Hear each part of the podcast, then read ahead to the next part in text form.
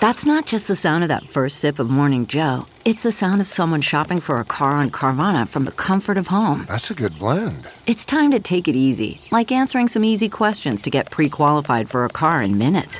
Talk about starting the morning right. Just like customizing your terms so your car fits your budget.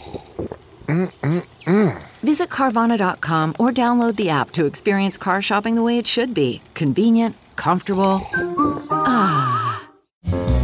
It's Merriam Webster's Word of the Day for October 31st. Today's word is lycanthropy, spelled L Y C A N T H R O P Y.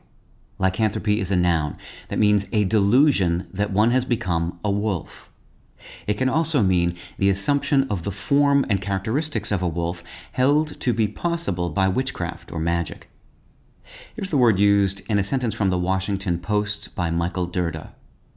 Born in 1859, Alfred Edward Housman came from a talented family. His sister Clemence's novella, The Werewolf, is one of the most powerful stories ever written about lycanthropy.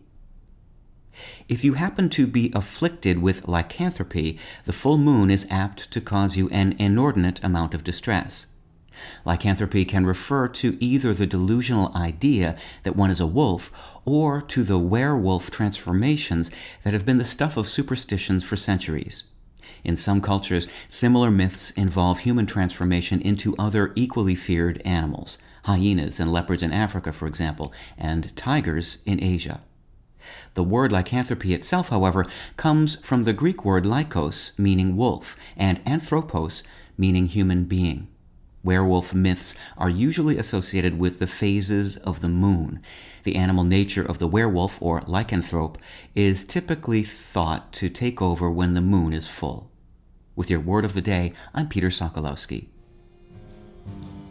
Visit Merriam-Webster.com today for definitions, wordplay, and trending word lookups.